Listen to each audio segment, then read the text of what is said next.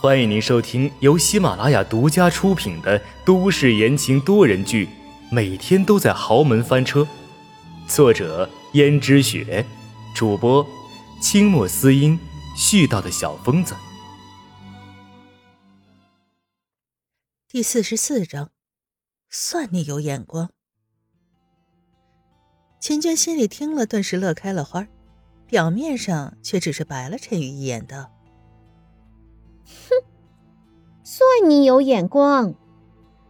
陈宇道：“嘿嘿，都说了，不是我眼光好，是少奶奶你天生丽质而已。”后面陈宇展示了自己全部的口才，滔滔不绝的夸赞秦娟，开始摸到了一些秦娟的脾气。陈宇觉得秦娟一点都不像富家的千金小姐，难不成这个少奶奶其实不过是靠着颜值上位而已？根本不是什么富家千金。现在陈宇越发相信这一点。既然不是千金小姐，那又为什么在他眼前装的那么趾高气扬的？装给谁看的？陈宇心中想着，自己一定要实施计划，要给这个高傲的女人迎头一击。这样想着的陈宇就更加殷勤起来，哄着秦娟心花怒放，导致秦娟本来是有些厌恶陈宇身上穿的破烂的。但是此时却突然觉得陈宇长得帅气，身上穿的也不那么寒酸了。如果不是因为陈宇还以为她是江家的少奶奶，可能他都已经把他和温思思的事情告诉陈宇了。因为在他看来，陈宇善解人意，是最懂他的。陈宇也会投其所好，适当的夸奖一下秦娟，哄得秦娟心花怒放的。看到秦娟被自己忽悠的心花怒放，陈宇知道。已经达到目的了，毕竟有鱼上钩的话，饵要一点儿一点儿的撒，饵要是撒多了，反而把鱼给惊跑了。所以陈宇看着秦娟意犹未尽的样子，叹了口气，说道：“少奶奶，今天我的工作还没做完呢，我先回去工作了。如果改天你有空的话，我再跟你一起聊天吧。”突然，秦娟心中有种说不出的失落，但是又一想。估计这就是江家老爷子或者江如雪找来的佣人吧。若是自己长期把他留在这里，被江家人知道了就麻烦了，只好失落的道：“嗯，那好吧。”但是心中想着，不知道什么时候才能见到陈宇。陈宇心中想着，他们肯定还会再见面。鱼还没上钩，他又怎么可能会放弃呢？况且现在形势大好。他都已经迈出第一步了，有什么不迈第二步的道理呢？虽然秦娟被陈宇哄了一番，但自己的困境仍然没解决。她到现在还没有怀上孩子，还有六天。如果六天之内她还没有怀孕的迹象，那她就会被江家扫地出门了。到时候指不定温思思会怎么笑话她呢？秦娟正在心中想着。忽然就看到温思思走了过去，而且身边还有仆从环绕。温思思整个人看起来金光闪闪的，身上穿着一件华贵的紫色晚礼服，耳环戴的是紫水晶和碎钻的项链，头发上更是镶了钻石的头饰，头饰上还有一颗红宝石，即使在自然光的照射下，也是灿灿夺目。若是进了晚会那种灯火通明的场景，肯定更是璀璨夺目，光滑无比，一看就是价值不菲。钱娟上下扫了温思思一眼，发现温思思从头到尾没有一个地方不精致昂贵的，心中顿时觉得酸了，于是走上前去道：“思思啊，你打扮的这么漂亮，是要去哪里呀？”温思思没有精力和他废话，于是说。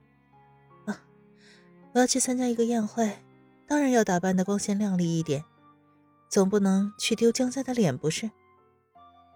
秦娟却道：“也是，看你上下这一身，价值绝对不下百万吧？”你说笑了，我头上这发卡呀。温思思说着，把头上的发卡拿了下来。这个发卡是多少钱来着？一个佣人在旁边提醒道：“回少奶奶，这发卡上的红宝石价值五十万，这发卡上的南非碎钻价值十万，而且这发卡本身是用铂金所打造的，而且还是纯度最高的那种模型，所以这一个发卡价值大约一百五十万。”秦娟的脸上血色通红，别看秦娟表面上表现的很识货的样子，实际上他也就是个暴发户，哪里明白这些珠宝首饰这些东西，也就随便估了个价。本来他以为温思思这浑身上下肯定也就一百万左右，谁知道区区这一个发卡已经一百五十万了。看来江家的富贵比他想象中还要更甚一些。可是此时的温思思的表现，也侧面凸显了秦娟的不识货。秦娟立刻挤出几点眼泪来装可怜。你也知道的，思思，我从小生活不像你这么富裕，而且现在你是江家的少奶奶，我不过就是一个外人而已，哪里能像你过得这么奢华的生活呢？所以，我不能正确估价，也是情理之中的。如果有什么地方惹你不高兴了，我先向你道歉。温思思就道：“你别动不动就道歉呀，我又没有责怪你的意思。只不过呢，为了让你怀上一个健康的宝宝，最近江家无论给你吃的还是穿的都是最好的，甚至比我这个少奶奶还好。怎么，有人苛待了你吗？这话可不能乱说呀。”毕竟江家为了让你怀孩子，是真的下了功夫的。秦娟忙道：“，没有没有，我只是说，我再怎么待遇好，也只是江家的一个下人而已。”啊，秦小姐，宴会快要开始了，你可以让一下吗？我要去参加宴会了。一边走着，后面还有两个佣人把她长长的裙摆撩起来。因为裙摆太长了，她也不好弄。佣人提着她的裙摆，直到上车为止。这场面看起来十分的气派。秦娟心中嫉妒的牙痒痒，目送着温思思离去。但是秦娟还在担忧自己的处境。直到晚上十点的时候，温思思依旧穿着那晚礼服回来了，只不过人看起来不像去的时候那样神采奕奕，那神情之中。带有几分疲倦，秦娟连忙迎上去问道：“怎么样啊，思思？今天你是不是艳压群芳了？”“，都已经结婚的人了，还要什么艳压群芳啊？还是留给那些没有结婚也没有男伴的女孩子吧。倒是你，我听说，如果这周你要是再怀不上孩子，就要离开江家了。”听众朋友们，本集播讲完毕，感谢您的收听。